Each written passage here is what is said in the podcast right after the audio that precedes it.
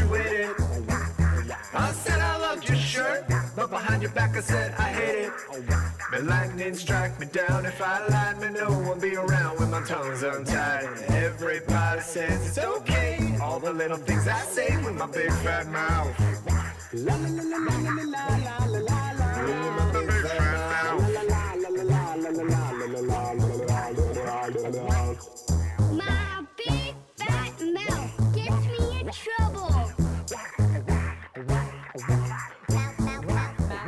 wow.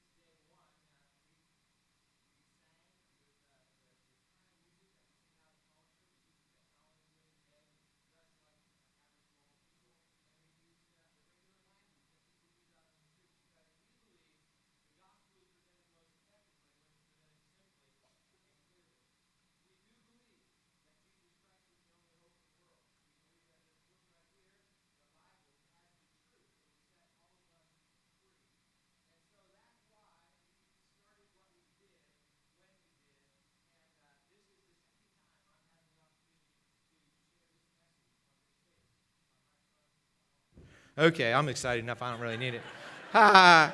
Technology of the day. Didn't I say that? Okay, so we're using the technology of the day right now. Uh, so, this is the second time I've done this message. I, I adopt, adapted it a little bit because the first time I shared this message, it was with our New Life students, the 6th to 12th graders here at New Life. And uh, I told them I started out as a youth pastor. That's the truth. I was a youth pastor for five years in Cincinnati, and, and I was a youth pastor before any of them were born. I was actually a youth pastor before most of our student leaders were born. And uh, as, as a youth pastor, I was always appreciative that there were people who, who cared enough and we have a lot of them, uh, uh, student leaders here at New Life, who cared enough to tell somebody about Jesus because my heart was gripped by Jesus when I was 12 years old. And I went to a church that didn't have a youth group. And I went to a church that really didn't have a pastor who really cared about me personally or my relationship with Jesus until I was 15. And I had, I had given up on church, to be honest. I left church for a while, and uh, we got a new pastor, and he came to town. And, and uh, he made all the difference. In fact, I wouldn't be standing here tonight. There wouldn't be a New Life Christian Ministries if it wasn't for this pastor. His name's Andy Wygant. Most of you don't know that name. Most of you probably don't care about that name, but you should because one person can make an incredible difference in one person's life, and he did in mine. And, ultimately, it can make a big difference in God's kingdom. And, and so, uh, whenever Pastor Andy told me about Jesus and the new life that I could experience, I already had it but I saw it in him in a way I had never seen it before. Life in Jesus was real for him. He, he always had this enthusiasm for life that I hadn't seen in too many people. And he actually came to, to Gipsy Christian Church, a church that, you know, he had new ideas, and they hadn't had a new idea there since Abraham Lincoln was the president. And, uh, and I'm serious. I mean, he, he really, he upset the apple cart, you might say. And I, I remember seeing people coming up after church, you know, and they, they'd rip him up one side and down the other, criticizing what he said, how he said it, why he did it, all of that. And he would stand there and he would smile and he would listen. He would, thank you so much for your helpful comments. And I don't know how he did that. And so what we're going to talk about tonight is criticism. We're going to talk about criticism. And as you know, unless you're new tonight, uh, or you probably can tell even from the, the message up on the screens, uh, we're doing this series in the middle of it right now called My Big Fat Mouth. And last week, I heard that Pastor Brad talked about gossip, and I think it might have been a good message. No, I watched it online. It was a really good message. Uh, anyway, tonight we're going to talk about criticism. And uh, as we talk about that, uh, we're going to turn to this one verse of Scripture. King Solomon said this a long, long time ago, about 3,000 years ago. He said that the tongue can bring death or life, and those who love to talk will reap the consequences. Say that with me, please. The tongue can bring death or life. Those who love to talk will reap the consequences. Now, consequences can be good or bad. If you follow along on the outline, that's the very first thing in the outline. It says consequences can be good or bad. Usually, when I say you're going to experience the consequences, you might think of something negative. But dictionary.com says this a consequence is the effect, result, or outcome of something occurring earlier. So if I mixed up a batch of chocolate chip cookie dough, put it on some cookie sheets, and put it in a hot oven, the consequence would be that we could all have some chocolate chip cookies. Now, that sounds really good to me because I'm in the 16th day of a 21 day fast, a Daniel fast. That means I've been, I've been eating fruits and vegetables and nuts for the last 16 days. So I digress. Okay, so anyway, mostly when we think of consequences, though, we think of something negative. For example, if I was always talking bad about young people, or old people, or short people, or tall people, eventually what would happen is you would either not like me very much or you would start to believe my criticism, and eventually you would start not liking yourself very much. And so that's what we're going to talk about tonight how we can not be critics, how we can not be those who uh, cause people to be brought down, but how we can be encouragers. In fact, uh, I'd like to ask if you'd raise your hand if you've ever been criticized. I'm not talking about criticized like by a coach because he was trying to help you, or mom or dad because they were trying to help you, or a boss, you know, because they were doing constructive criticism. I'm talking about like somebody just tore you down. Did that, that ever happen in your life? Okay, boy, I'm glad for some of you, but the rest of us, okay, this message is for us. And uh, what the, the home the take home point for tonight and those of you who are watching online for the first time here for the first time we seek to make one point in our messages that we can take home reflect on it and hopefully live it out in the week ahead. And especially i want us to live out the second part of this one. It says criticism destroys relationships but encouragement nurtures them. When i was growing up we used to say sticks and stones may break my bones but words will never hurt me and I could use that statement two weeks from now when I'm talking about lying because that's a lie. Sticks and stones can break our bones, but words can harm us far worse than the broken bones. I've had broken bones. I broke my left leg when I was playing football in 10th grade. I broke a couple ribs and uh, right, a bone in my right hand when I was doing taekwondo as adults, as an adult. And you know what? Those bones have healed up. I don't even think about them anymore. They work just as good as they did before I ever broke them. But what I'm going to tell you tonight is about a couple of comments that were made to me when I was a child. And when I think about them, they still hurt. They still penetrate my heart. So, before I share those comments, I want to remind us of the title of this series. It is My Big Fat Mouth.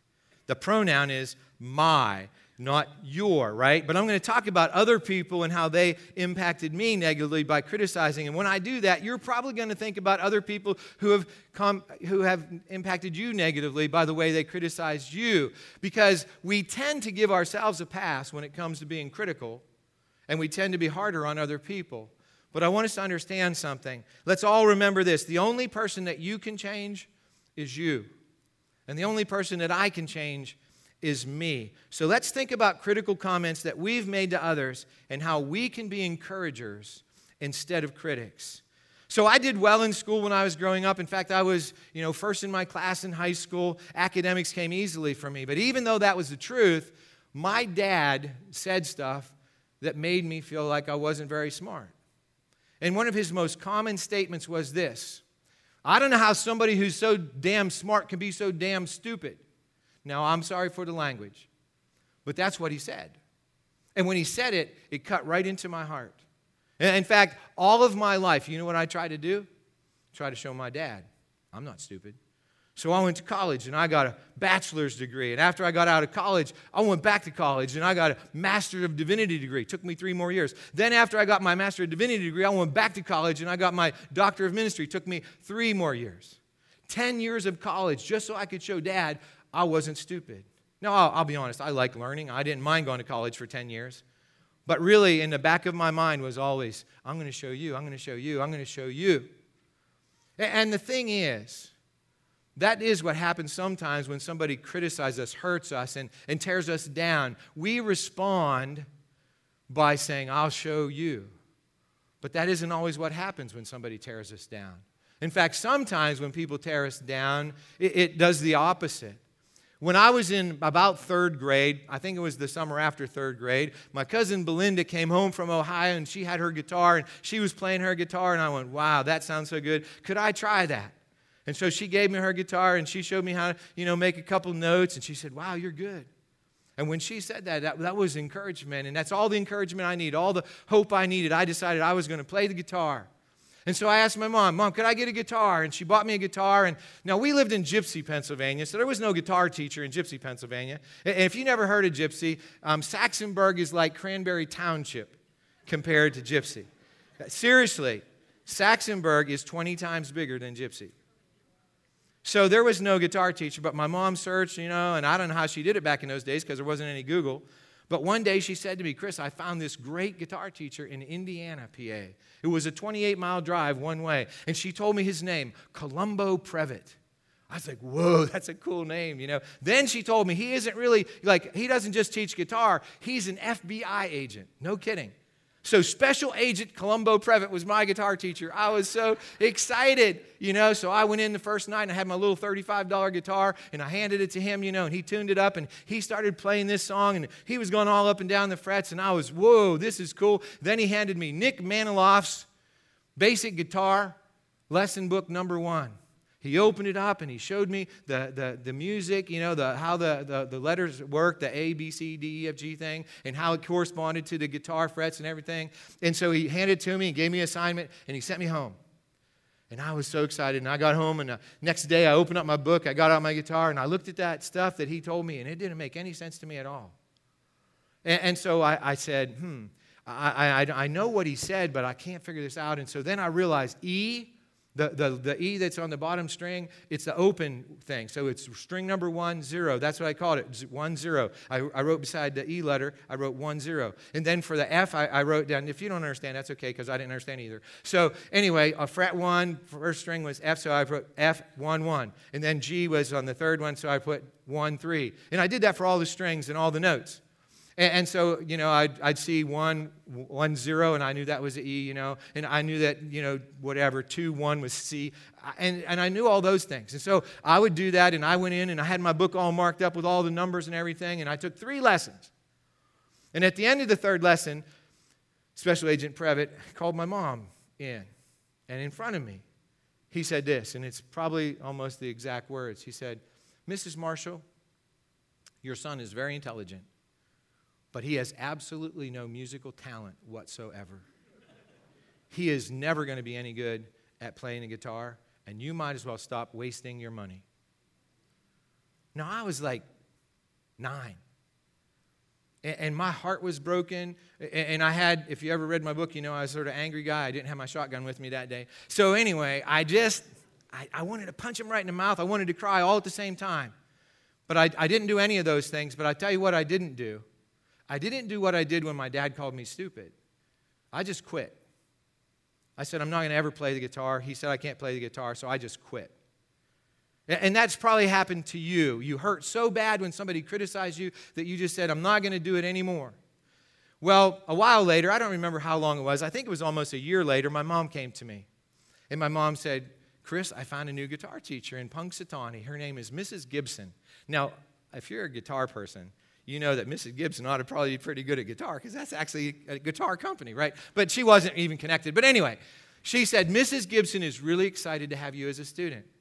Now, I don't know if my mom told Mrs. Gibson anything about Special Agent Previtt, but this is what I know. When I went in and sat down the very first day, she encouraged me. And then she encouraged me the next week and the next week. And it was only like the fourth or fifth week I was there. Um, I played, you know, whatever the little song was with probably like eight notes, you know, that I did. And, and she said to me, Chris, that wasn't perfect, but it was really good. And then she got out her little stickers that had a little piano with excellent written across it, and she put it on top of my lesson book. And when she did that, I remembered that till this day. That was 50 years ago. Now, I never became a great guitarist. Obviously, I wouldn't be standing here, I'd be in the band. But I never became a great guitarist, but I did play the guitar well enough to be the person who played the guitar for youth group when I was the youth pastor. The thing is, there are people like my dad and like Columbo Previtt who are critics who, who sum us up in a word stupid, no talent. Then there are people like Mrs. Gibson. And in fact, when I grew up, I started preaching uh, when I was in college for the Kiskiminetas Presbytery, and I went to a church in Rossiter, Pennsylvania. And uh, I'm in the middle of my sermon. I look back, and there's Mrs. Gibson. And she's smiling, and her head's going like this, you know. And after church, she came up to me and she said, I always knew you were going to do something great with your life. And that is the kind of thing we want to be. And if Jesus is in our heart, that's what we can do. So, the thing is, when my dad said I was stupid, that wasn't true. And when Mr. Previtt said I had no talent, it might have been semi true, but it really wasn't true. And here's the thing that we need to understand if the devil can keep us focused on criticisms, others unload, that, that the others unload in our lives, he can keep us from focusing on Jesus and on life. We need to remember that the tongue has the power of death and life in other people's lives when our mouths open. and so there are going to be consequences in that situation. I remember reading the words of John Eldredge one time, and he said this, and I've always remembered it never agree with the enemy. Never agree with the enemy. The enemy's the devil. And the devil is going to tell us stuff like, you're stupid. Jesus would never say that. Now, we do stupid things, we all do. But the, but the devil is the one who's the one that pounds that home, that criticizes and makes it stick. Never Jesus. You know, the devil's the one who says we're losers. And we all lose from time to time, but Jesus would never call us losers. And so we get to choose in our lives whether we're going to be the encouragers, the hope dealers, whether we're going to be the critics, the ones who tear people down in life. And so one of the things I, I always like to think about whenever I, you know, as an adult, I'll do something and, and my dad's words will come right back into my head. And when I hear that, what I say is Romans 8 1. There is now, therefore, no condemnation for those who are in Christ Jesus. The Apostle Paul was a hope dealer. He told us that the Holy Spirit can fill us up and change us from the inside out. He told us that Jesus, right now, is in heaven interceding or praying for us. He told us so many wonderful things, and that's what we can fill our heads up with, and that's what we can also fill the heads of our children and each other with whenever the criticisms of life come. Fault finders are all around us. We, we can find them everywhere in our lives. They criticize us, they tear us down, but thank God for the hope dealers. I'm going to tell you a story that happened when I was an adult. I was actually studying for my doctorate of ministry. And I had to take a preaching class. Now, I thought that was a little odd because I'd been preaching for 10 years. You know, five years as a youth pastor, five years in another church where I preached almost every weekend, but I had to take a preaching class. Now, everybody, there were 10 of us, and all 10 of us were going to have to preach. So I did what I always do I said, I'll go first. Because I figured whoever goes first usually gets a little grace, right? And, and I knew that all of us had to preach, so what are they going to say about me? Well, anyway, after I preached, uh, the, the professor says to the other you know, nine students, So, what do you think of Chris's message? Now, they all understood something. They were all going to have to have to preach in front of everybody else. So they said stuff like, well, he had good illustrations. Oh, it, it was really good content. They just went on with these nice little pleasant things that they said. And so then he said this. He said, okay, so nobody's going to tell him what he did wrong. And then he paused. Nobody said anything. He said, well, I'll tell you what I think. I felt like I had my head held under a bucket of water for 25 minutes. Yeah, he had good content, but I don't know what he said because he said it so fast, like I'm doing right now, that I couldn't even, I couldn't even understand it. You know, he never paused. I'm pausing right now. and it ruined my morning. I know he was trying to be helpful, I know he was. But I left that place devastated that day. I felt like another fault finder had found another fault.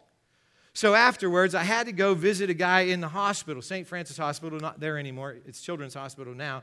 But anyway, he had had a stroke the day before. I was 36 years old at the time. Merle was in his 80s, upper 80s. And so remember, he had a stroke, right? So I go in and I sit down by his bed. I said, Merle, how you doing? You know, we are talking a little bit. And uh, after a couple minutes, Merle says, Chris, what's wrong? You seem a little down today. This guy had a stroke the day before, you know? And he's noticed that I'm seeming a little down.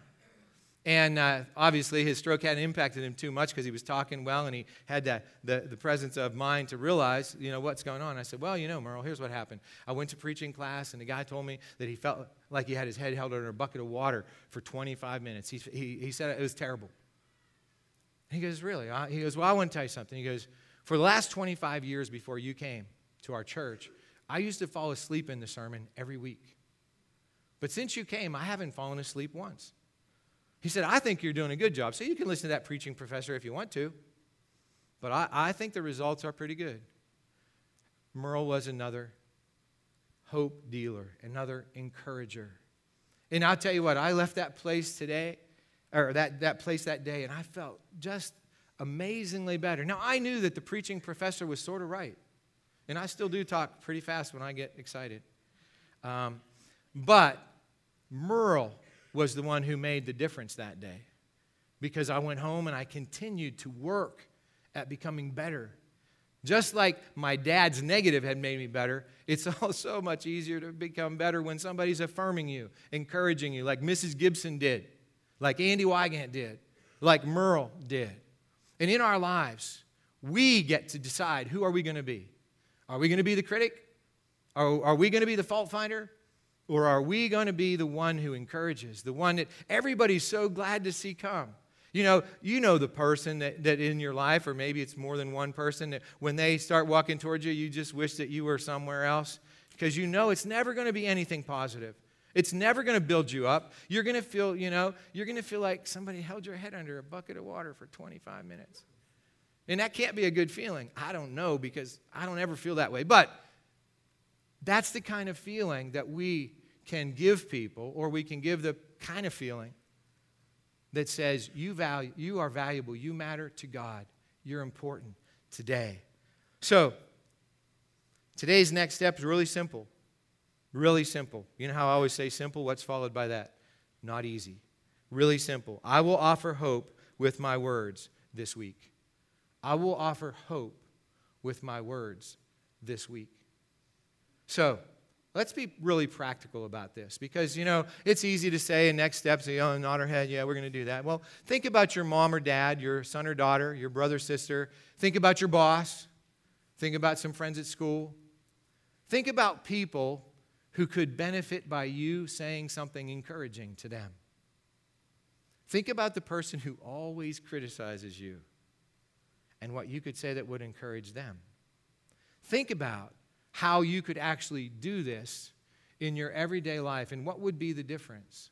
What would be the difference to a person if you came along and you shared an encouraging word or comment, or, or you were the one who gave them hope to try some new skill, or you affirmed what they did, and maybe they don't get that very much? Here's the thing Jesus endured so much more than criticism for us, didn't he? Jesus came to the earth, the Son of the living God, came as a baby. He grew up. He lived a perfect life.